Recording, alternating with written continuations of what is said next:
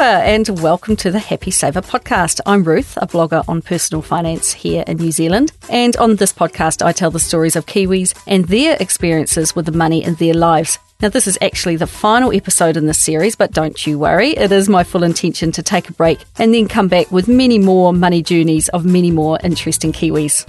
I first heard from Ryan via email when he got in touch because he had just stumbled upon the most amazing blog and podcast ever.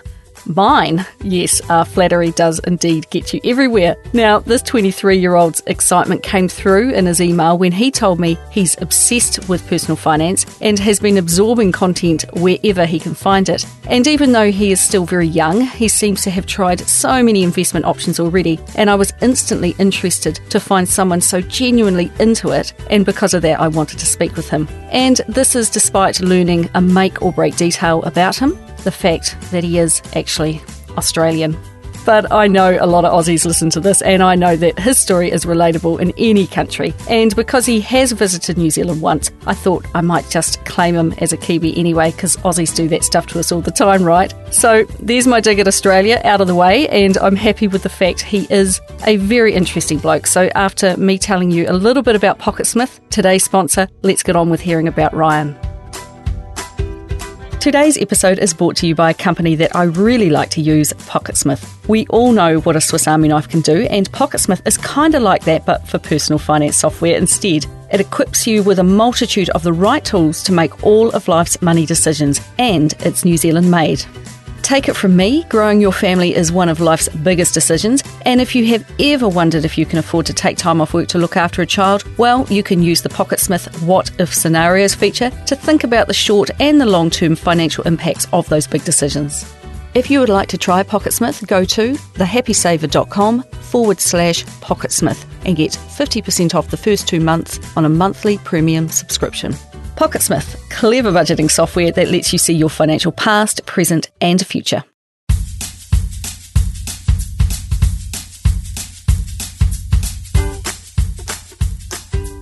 Ryan's grandparents, who were from the western Indian state of Goa, a former Portuguese colony, they moved to Perth, Australia many, many years ago. Now, how on earth did they end up there? I had to ask. Well, his grandfather worked as a marine engineer aboard ships, and his route regularly took him to Perth, among other amazing places. So they decided it would be a great place to move to because it would be lovely and warm. Now, sometime later, Ryan's own parents, when they were in their early 20s, they also made the move to Australia, but to the much smaller coastal town of Albany, and they went on to have two children, Ryan and his older brother. Now, this family sure have a great knack of picking lovely places to live. His dad actually studied aeronautical engineering, yet initially he managed a restaurant in a big national food chain before actually buying a cafe of his own, which he ran for a couple of years before next moving into franchising and the selling of the actual restaurants. Now he has moved out of the restaurant industry. He's Perth based, and his role is to help grow a franchise network of stores in Australia now, Ryan recalls that as a kid, his dad would take him around various restaurants where they would taste test other menus for comparison with the restaurant that his dad managed. And then, as his father's career progressed, he was always hearing about store sales and rental costs, profits and losses, and what have you around the dinner table. His mum stayed home to raise him and his brother, plus, when he was little, she used to do a lot of in home babysitting. So there were always other kids in the house, which must have made things pretty lively. And his parents were quite entrepreneurial and they tried their hand at real estate by buying land, building a house on it, and then selling it on. And he said that they did this about five times, but Ryan seems to think that they never made a great deal of money from doing this. And when he was a teenager, they owned their own house and they were debt free, but they took on a mortgage to buy into a sporting business, which his mum ran for a couple of years before calling it quits and unfortunately losing most of the money that they had invested in it. Now, they moved around Australia to follow careers for a bit, but they've now settled back in Perth where his mum has settled into a sales job that she absolutely loves. His grandparents, in the meantime, now in their very late 70s, are hardcore garage sailors and they keep themselves busy by buying low at a garage sale and selling high at a local market each week. And he said they must be doing okay out of it because they have been doing it for about 15 years and they go on a tour or a holiday somewhere each year to visit Ryan's family who are spread all over the world.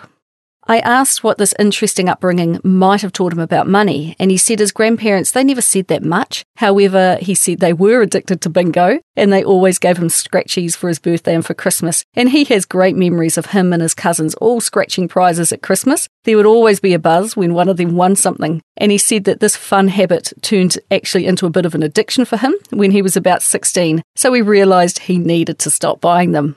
He learned about money via watching, really, uh, not through specific conversations about money, nor by being taught how to invest. He was just a kid who was very interested in how money worked in the world, and his parents would be very open to answering any questions he asked, such as what salary did his parents earn, for example.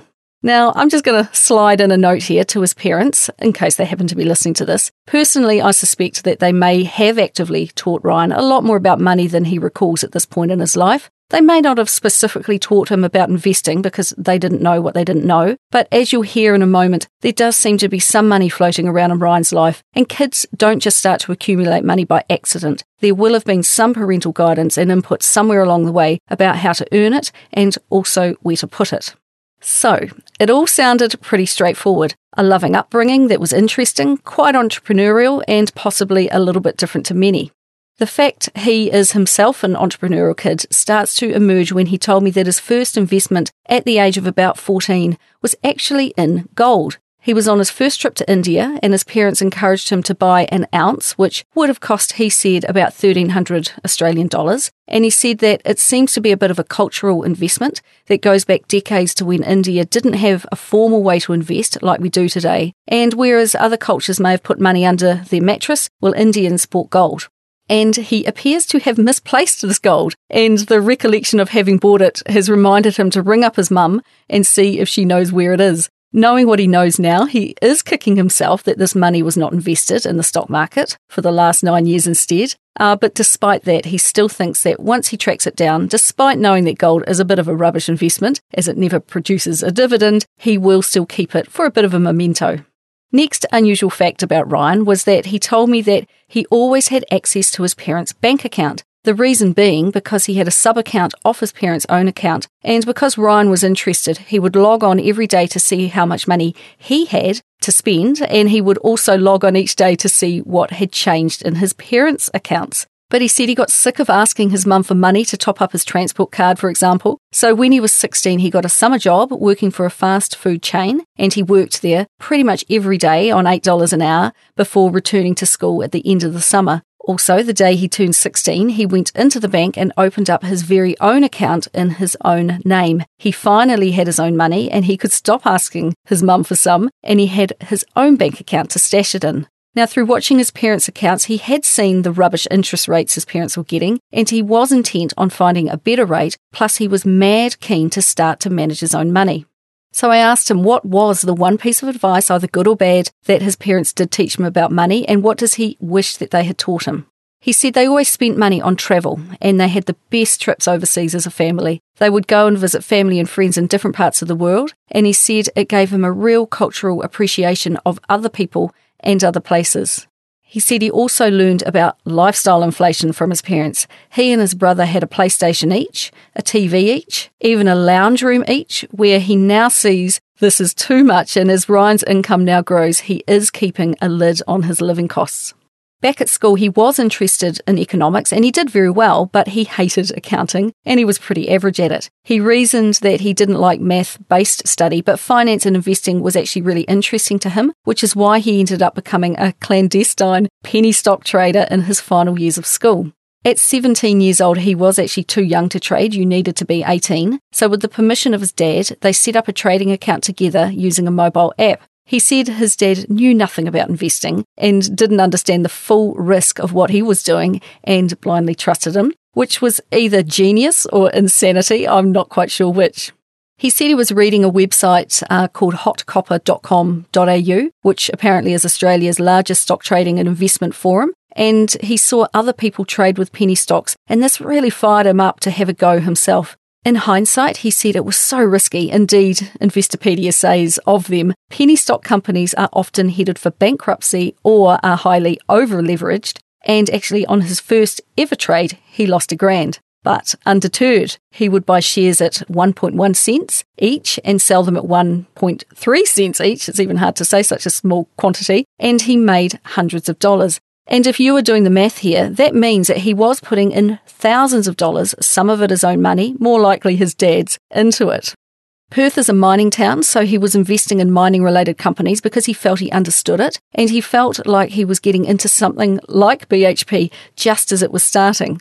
On the car ride to school with his dad, he was on his phone trading, and one day he said he made $400 between home and the school gates, and he said he would penny trade while sitting in class, his heart racing while he was trying to concentrate on studying and on making money. The whole experience, he said, was a roller coaster of winning and more often losing, which he said in hindsight was so, so risky. When he was just 17, he got a job in a brand new pizza shop. Uh, he was just rolling dough and doing the dishes. He was paid $11 an hour and was very, very keen to work, picking up extra shifts and covering for missing staff whenever he was asked and getting small pay rises as time went on. And he sounds to me like a real grafter, a real hard worker. So when he finished up high school, he got a $3,000 scholarship to use at university. He kept this pizza shop job. And whereas when I was at uni, lectures and tutorials took up all of my day, well, he found a way around this. He studied his Bachelor of Economics and Finance degree at Curtin University in Perth and only actually went to campus two days a week. The rest of his lectures and study he did online, meaning he could actually still work 30 to 40 hours a week and get all of his study out of the way as well. In his first year, he kept on with the penny trading, but he said that he had one really bad investment in a Chinese company that decided to list on the ASX. Prior to launch, they had said they would be paying a dividend, but when all was said and done, they never did, and the share price tanked. He had bought them at 10 cents, and the price dropped to 1 cent, and all up, he lost $23,000. A huge amount when you are only 19 or so. That is a whole lot of rolling pizza dough and doing dishes. I asked him what he recalled about that event, and he said that at the time he still had more money and he thought that this was just a temporary blip and that it would bounce back up, which it never did. Now, just that statement alone hints to me of a young guy who's just a little bit addicted to penny trading and gambling, holding steadfast to the idea that the next trade will be the turning point in his unlucky streak. In his second year at uni, he became the manager of the pizza shop, and he said that this university in particular really excels at online learning because so many students work in the mines or they live away from campus. This is a huge life hack for anyone that is self motivated enough, like Ryan is, to work hard and study hard at the same time. And it would be a really clear path to follow if you wanted to get through your study with no student debt. He didn't find finance particularly engaging. He just knew that he had to get it done so that he could get out and get a good job. And it was while he was there that he joined a finance club called the Wall Street Club. It was a chance for those interested in finance to get together and listen to the occasional guest speaker. And Ryan said that there were also Bloomberg terminals there to help them do research for assignments that they were working on and just to generally have a play around. And it was a great place to meet other students who were interested in finance and also had an opportunity to network with potential graduate employers. Ryan said he was also always very proactive in trying to get a job straight out of uni. At the start of his second year, there was the opportunity to do a short internship. He actually applied to 40 different companies and he got one offer. So he did this internship with them, which counted as a unit towards his degree. And it was to this company he went to work at the end of his three year degree. In his third year of study, he applied for and he received a scholarship whose aim it was to send those studying economics to other countries for a six week stint to briefly experience different parts of the world from an economic perspective. And he actually came to Wellington in July 2016 to spend six weeks with the Taxpayers Union. Now, from the way he described it, it sounded like a dynamic place to spend some time. And Ryan's role was to pull data together from local councils from all around New Zealand into a giant spreadsheet so that they could analyse if ratepayers and taxpayers were getting bang for their buck. Now, this union has been lobbying pretty heavily of late around the now canned capital gains tax. Before heading back to Perth for uni, he did the obligatory Contiki tour around New Zealand, which sounded like an absolute blast. You know, climbing things, jumping off things, rafting down rivers, soaking up the sights, eating pies, and most likely, of course, having a few beers and doing all those other things that you do on Contiki tours along the way. So I've mentioned that he worked a lot his whole way through uni, and he also got scholarships, plus he lived at home rent free too. His uni fees were about $8,500 a year, give or take, but I was surprised to hear that he used a student loan to pay for these costs. Now, why on earth would he do that when he had the cash to pay for it? Well, because it was so easy, he said. And he said he didn't even think about it. It was just what you do. And at no time did he even consider putting the scholarship money towards his fees.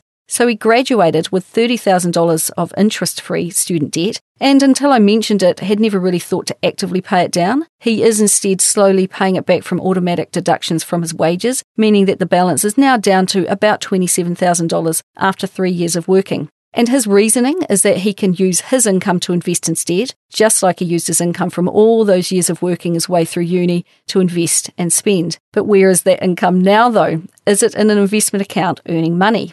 And now I know that this is Ryan's story and not my own, but I had to chip in my two cents here and give him a sneak peek into his future. I have many friends who I went to university with who have the same argument that their student debt will pay itself off given time, that their money is better spent elsewhere. I just want to say that my friends and I, we're all about 45 years old now, and many of them are still paying down their student loan debt 20 years after they finish study. Except now they have so many more things pulling at their salary each month, mortgages and children being two things that come to mind. I'll always argue that you should kill off student debt hard and fast because that's exactly what I did.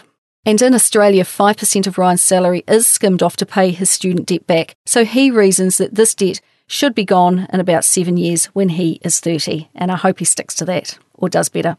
So, when his uni studies finished up in November, he had landed a job and it was due to start in March the following year. So, he grabbed the chance to travel, going to Nepal and India, Thailand, Laos, and Malaysia. And then he found the ultimate travel hack on a deals website called Ozbargain uh, where Virgin Airlines had a glitch where if you paid for a one way ticket, you got a return ticket. They did fix that glitch in just a few hours, but this was enough time for him to grab return tickets to Paris for two weeks. Talk about the right place and the right time. Now, during his brief trip to Paris, he managed to couch surf with many of the people he had just met during his other travels over the previous couple of months, only paying for hostel accommodation for two nights. And despite me thinking that he should be paying off his student debt ASAP, it's these short travel stints where the memories are made, that's for sure. His first job out of uni was with PricewaterhouseCoopers, and it saw him working in the area of tax, doing tax returns for the super rich. In one instance, he said he got to work on the tax return of a billionaire, and he said it was a really good way to see how high net worth individuals do their tax returns to minimise the tax they pay. He stayed here for just 10 months, earning $55,000 a year. Ryan had always biked everywhere or used public transport, and he actually only bothered getting his driver's license once he finished uni, so his transport costs were always really low, leaving him more money to invest. But this first job meant he actually needed a car to get to it, and he admitted to knowing nothing about vehicles or how to fix them, so he actually went and bought a brand new car, a Picanto, for $13,000 cash. He said it's cheap to run, it's easy to drive and park, he still sounds like he is completely uninterested in cars, so I can see him holding onto this car for a long time and it suits his purpose as well.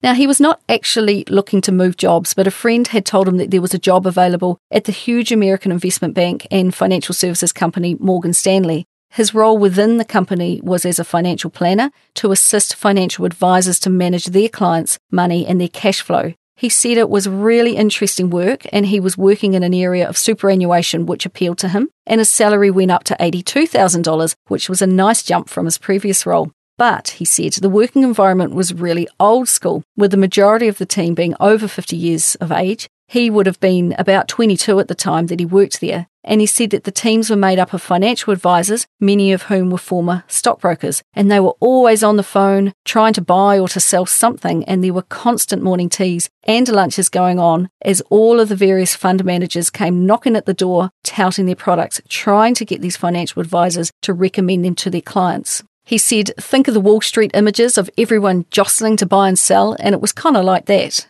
Ryan said there was an enormous amount of information flying around, and everyone was thinking that they had the next big idea or the right managed fund or ETF or stock or whatever to buy. And they were at the forefront of new company information being released, and it was their job to act on it really quickly. As you could probably imagine, he was surrounded by financial information when he worked there, right at the forefront of all things investing. So it was not long before he thought that he too should put a plan in place for himself. So he went in on his weekends and he started to study the markets and do a lot of reading, a lot of learning, and some forecasting. After getting all of the data, running some Excels, backdating numbers, much observation, planning, and listening, he devised a portfolio of 10, yes, 10 funds that he wanted to invest in. Now, using all of this knowledge, he bought his first managed fund at $2 a unit, and then he watched it as in the first three months, it, in his words, turned to shit and went down to $1.50. He still holds it today. I think he referred to it as his stupid managed fund, and it's now sitting at $1.45. And he said that he is vowing to hold it once again until it breaks even. He said that this is when he actually realised that even with all of that financial knowledge, all the financial advisors and the planners poring over information so that they can pick and choose and advise clients, the industry is just not the smartest at making the right financial decisions. He said at the end of the day, he felt that their performance was the same as the ASX or even worse, and it was just all too complicated. Plus, they charged clients over $100 per trade. Some they even charged a percentage of the amount being traded, and he saw this as just a way for the company to make money out of their clients. Ryan said that there are hundreds of ETFs out there, and the financial advisor markets the next big thing like crazy just to make money out of it.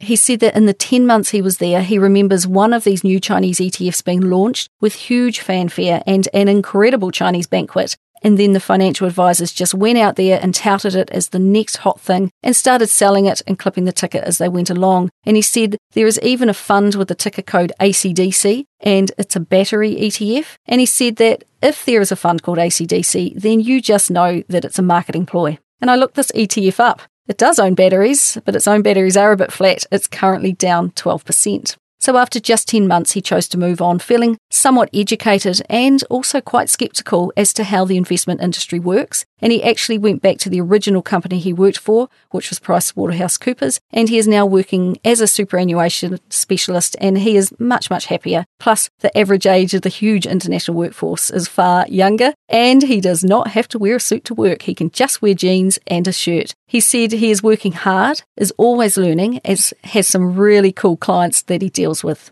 The three roles that he has been in so early in his career have given him great insight into how he wants to manage his own finances going forward. And I think his three job changes in three years is just indicative of a young labour market. Whereas in years gone by, you got a job out of uni and you just hung on through good and bad. These days, for new recruits, it's important to find a role that you can connect with both emotionally and behaviourally, even if it means accepting less pay or moving roles often. And I admire this, and, and I've always pretty much had a similar philosophy myself. Now, remember, he is just 23 at the moment. So when he told me that over the years he has tried every type of investing he could get his hands on, from penny stocks to day trading to foreign exchange and derivatives, the fact is that this has all happened over a short period of just six years.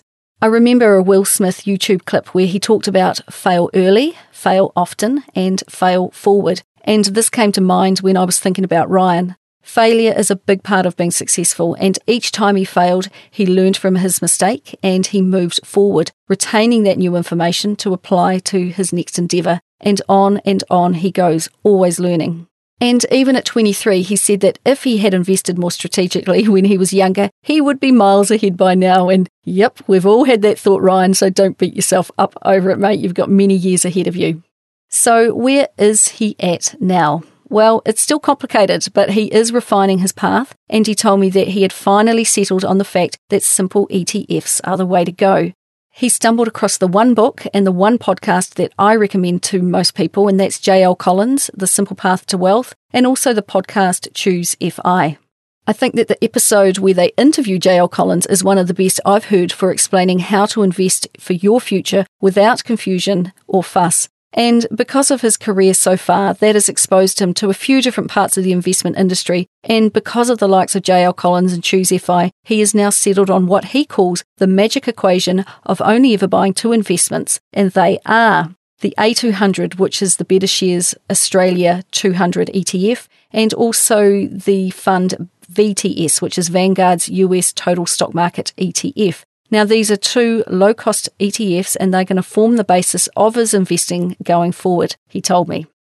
He said that most of his money, about $40,000, is currently mostly in an ETF that tracks the A200. A lesser but growing amount is in that VTS fund. And he said he does still hold a few shares of, quote, rubbish stuff as a bit of a hangover from his past investment strategy, but in time they'll probably go.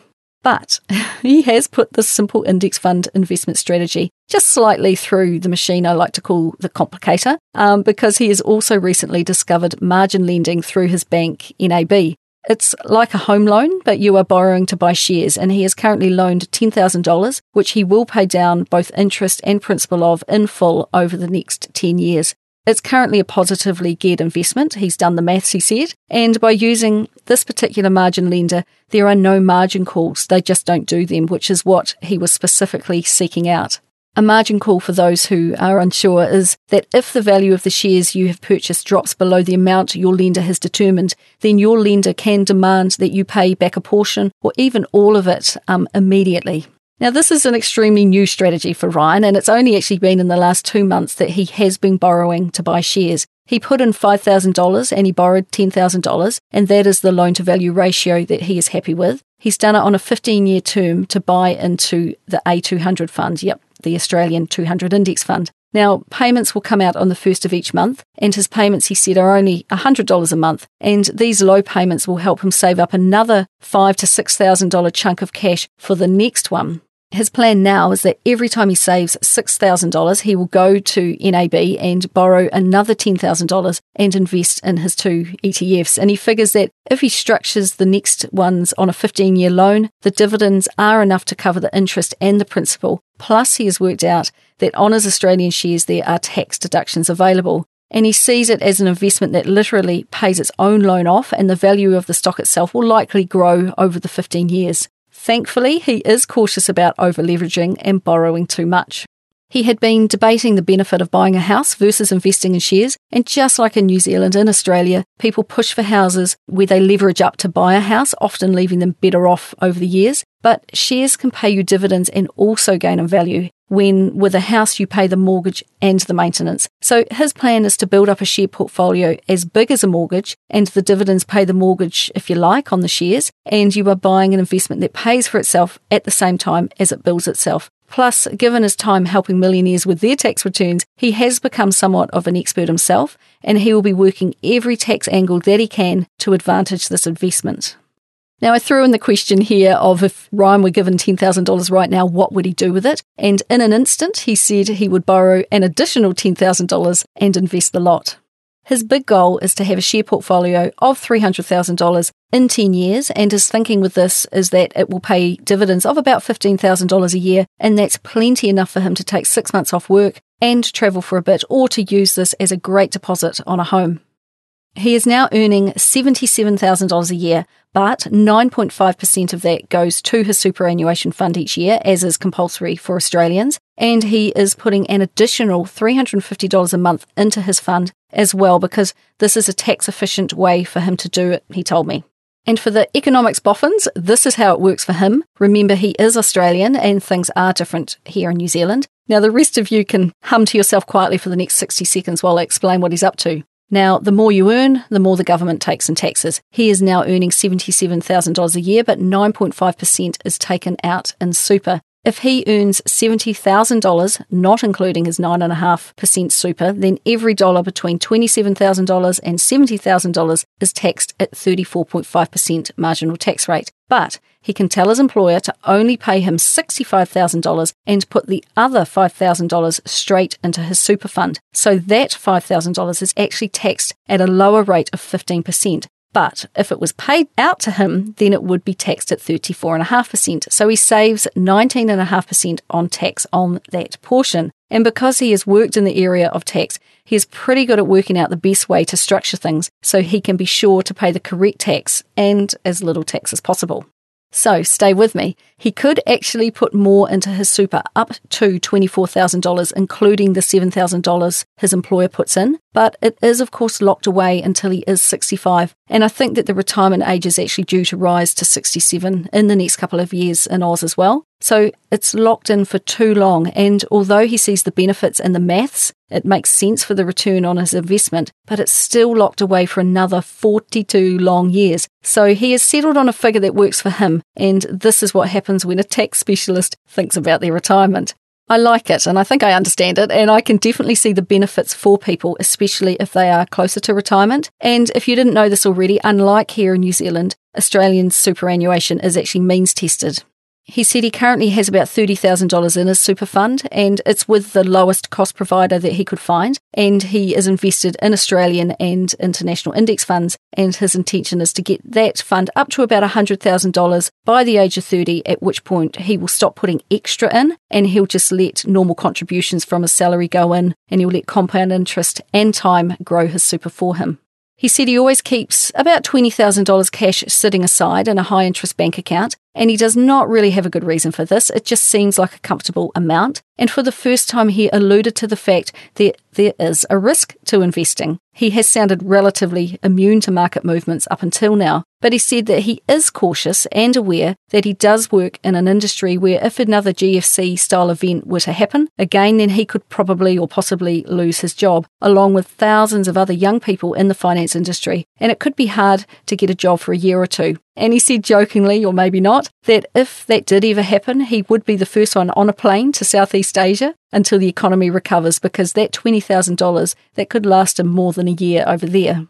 He still has his quote stupid managed fund and he does also have some direct shares in Westpac Bank because they pay good dividends, something like 9.9% a year. He said given the profits of Australia's big banks, Thank you, all New Zealand account holders of Westpac. Australian based Ryan is very pleased with their profit results. Yes, I'm being cheeky again. And finally, he has a little bit invested in art, Dr. Seuss art to be more specific. His parents bought him one print for his 18th birthday, He's unsure whether to actually class it as an investment or just a really nice birthday present. The money would probably be better invested in shares than that produce an income, he reasoned, but he does know that the print has gone up in value a bit, and one day when he has a house, it will look great up on his wall.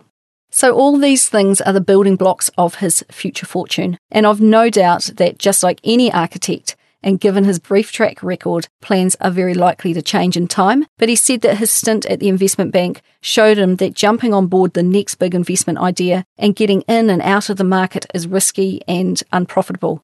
And he should know he has been trying all sorts of things since the age of 16. Plus, because he stumbled across J.L. Collins' A Simple Path to Wealth and the podcast Choose FI, they might be able to continually remind him to stick to his newfound path and what he calls his magic equation of only ever buying two investments. For now, he is Melbourne based and happily working in his job in superannuation. He's working towards becoming a certified accountant, uh, working specifically in the area of tax returns for people who self manage their superannuation funds. That is, they decide the investment mix of their portfolio instead of just paying into their fund each month and taking a hands off role. A comment I will sometimes make is never take financial advice off people who have no money. Well, his clients tend to have a very high net worth, and he seems continually aware and ready to observe and learn from others by watching how they deal with their own money. And just the way a detailed conversation about tax rolls off his tongue, I can see that he is absorbing content like a sponge. Plus, he is paying it forward by helping his girlfriend learn a bit about finance too. And actually, in one of our first email exchanges, he did make the comment that she is, quote, useless when it comes to finance. Whew, red rag to a bull there. So, for the record, from what I managed to learn, she is extremely well educated, having trained as an engineer, but her life has taken a different route to Ryan's. She moved out of home young and has had to cover living expenses for all of these years, as well as get an education. Plus, she has enjoyed a bit of travel along the way, he said. Now, he also said that, like him, she is frugal, but her journey so far has not really meant that she has the ready cash to start down this investment path like Ryan has. But when she is ready and in her own time, he said she will. So, Ryan's girlfriend, if you are listening to this, I did point out that he is a different person to you. He is full on when it comes to this investing caper, and he needs to learn to be a lot more diplomatic when he wants to discuss money and investing with you. And Ryan, if you are wanting to motivate and help people, I do find it's better to point out their strengths rather than their deficiencies. Now, Ryan is lucky enough not to just have this girlfriend, but to also have a really good friend that he can talk with all the time about this money stuff. And his mate is a bit more risk adverse, he says, but it's great to get a different opinion and to have someone to bounce ideas off. So Ryan's in his third professional job since finishing uni. Remember that he is only 23. So I have no doubt, and I don't think he does either, that there will be many more jobs and career changes in the years ahead. He's already got a few ideas of where he might head next into the mining industry to have a stint of earning the big bucks, or maybe even one day into a career in teaching. He really liked his brief time in Wellington, so who knows, we might even get to see him back here one day. He said he used to budget in great detail, tracking every cent earned and spent, but he now has an awareness that he is saving enough. Plus, he said he deals with numbers all day long at work, and to come home and do more of it at night might just make his head explode. And he said he does buy everything on a credit card and he pays it off in full each month, gathering a few reward points along the way. Plus, when his pay goes into his account, money is immediately drafted off into his savings and investments with the credit cards, he does like to bank hack, and when a bank offers a sign up bonus or a promo, he signs up. And over the last three years, he has received about another $850 into his back pocket, and he claims to have never paid a bank fee ever. When he has fulfilled the terms of having that card, he closes the account and he moves on to the next one. And a hack for Australians listening whenever he goes into Woolies, he buys a gift card at a 5% discount online so that when he redeems it in store, he has automatically saved 5%. I quite like that quick and easy one. His biggest financial triumph, he said, is his mode of transport. That car he bought is actually back in Perth, and his mum is driving it while he is doing a stint of work in Melbourne. And when he arrived four months ago, he bought a $450 bike that he uses to ride to work every day, saving about $40 a week on trains. Now, his company gives a great staff discount at Nike, uh, so he bought all weather clothes, which he will need at some point in Melbourne. And if he has needed to take the train due to rain, well, he does it before 7.15 in the morning because it's free, and he can take his bike with him on the for the ride home. So the bike and the gear have already paid for themselves, and he's enjoying the exercise too. His greatest financial flop, he said, was when he came to New Zealand. He spent all of the $6,000 of scholarship money on food and accommodation. Remember, he was still living at home and had barely ever made lunch or dinner for himself, and he thought it was appropriate to eat out for lunch and dinner every single day. He does not count trading penny stocks and shares as a flop because he thinks that it's far better to have learnt that lesson early in life. And throughout his short career, he has seen retirees still trading frequently because they think it's the only way, and some are forever trying to replicate a big success that they had at some point. But ultimately, Ryan has come to believe that this constant trading is actually a fool's game. And his advice to the next Ryan, age 16, just starting out, be wary of the huge variety of ETF funds. Just pick two or three or five at the absolute maximum and don't be lured into niche areas like agriculture or marijuana or batteries, for example. The point of an index fund is to cover a broad index, and if there are individual companies that you do like the look of, if they are performing well, then they will show up in the index anyway.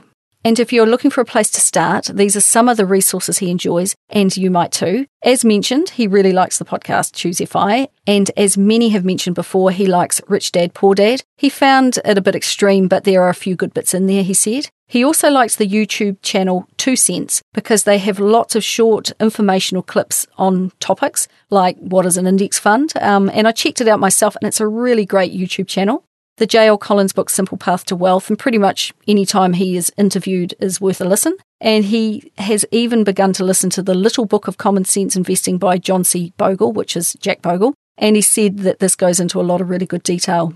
He also likes Scott Pape, author of The Barefoot Investor and all round good guy when it comes to unbiased good money management in Australia. Whew, right, it's almost time to wrap up. But before I go, I have a final message from today's sponsor. They help me bring this podcast to you for free, which is the exact amount of money Ryan would prefer to pay in taxes. A big thank you to Pocketsmith for helping me bring this episode to you today. I use Pocketsmith to help me make great money decisions and keep track of my personal finances, and you can too by going to thehappysaver.com forward slash Pocketsmith to get 50% off the first two months on a monthly premium subscription. Pocketsmith, clever budgeting software that lets you see your financial past, present, and future.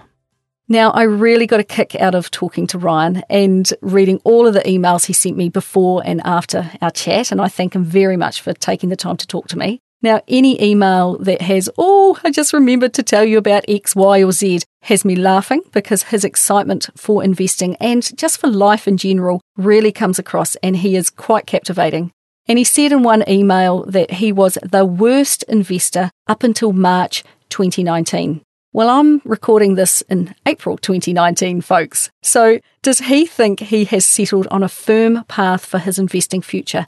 Absolutely. Do I think he has? Well, absolutely not. but I've got to admire his conviction, right? After all, he is only 23, and when I was that age, I was probably equally as certain that what I was doing was just bang on.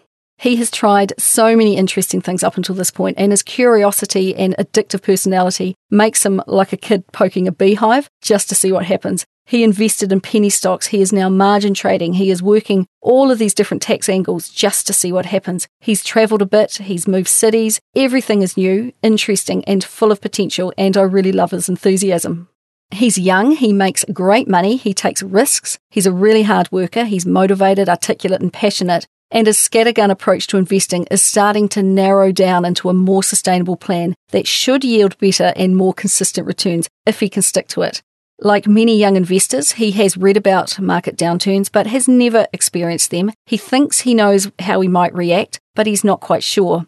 But the naivety of his youth makes him pretty robust and means that he can fail quickly and move on. And I'd like to think that he is just going to roll with the punches in the years when the share market has a downturn and take advantage of any opportunity when things are on the up. And maybe a good idea would be to take a few people over the age of 50 out for a coffee and ask them about their investing highs and lows and add the insights of someone older to his education. But I love it how if things did hit the wall, he would have absolutely no qualms about flipping burgers for a while until he could get back into the game. So keep going for it, Ryan. Stay curious, but don't get too distracted and don't stop being so enthusiastic. Well, that's all from me this week, and Ryan's Money Journey actually marks the end of this series. I'll be taking a bit of a break, but don't worry, I will be back. And if you enjoyed today's podcast, please do hit subscribe, and it will automatically update in your podcast app each time I do release a new episode. If you want to get in touch, you can find me at thehappysaver.com, and I would love it if you could give me a five star rating and review in Apple Podcast or wherever you listen to podcasts. And do share it with your friends. Those are the best ways that people can learn about my podcast, and I would love it if you would talk more about money with your own friends and help me continue to help others be better with money. So until next time, happy saving.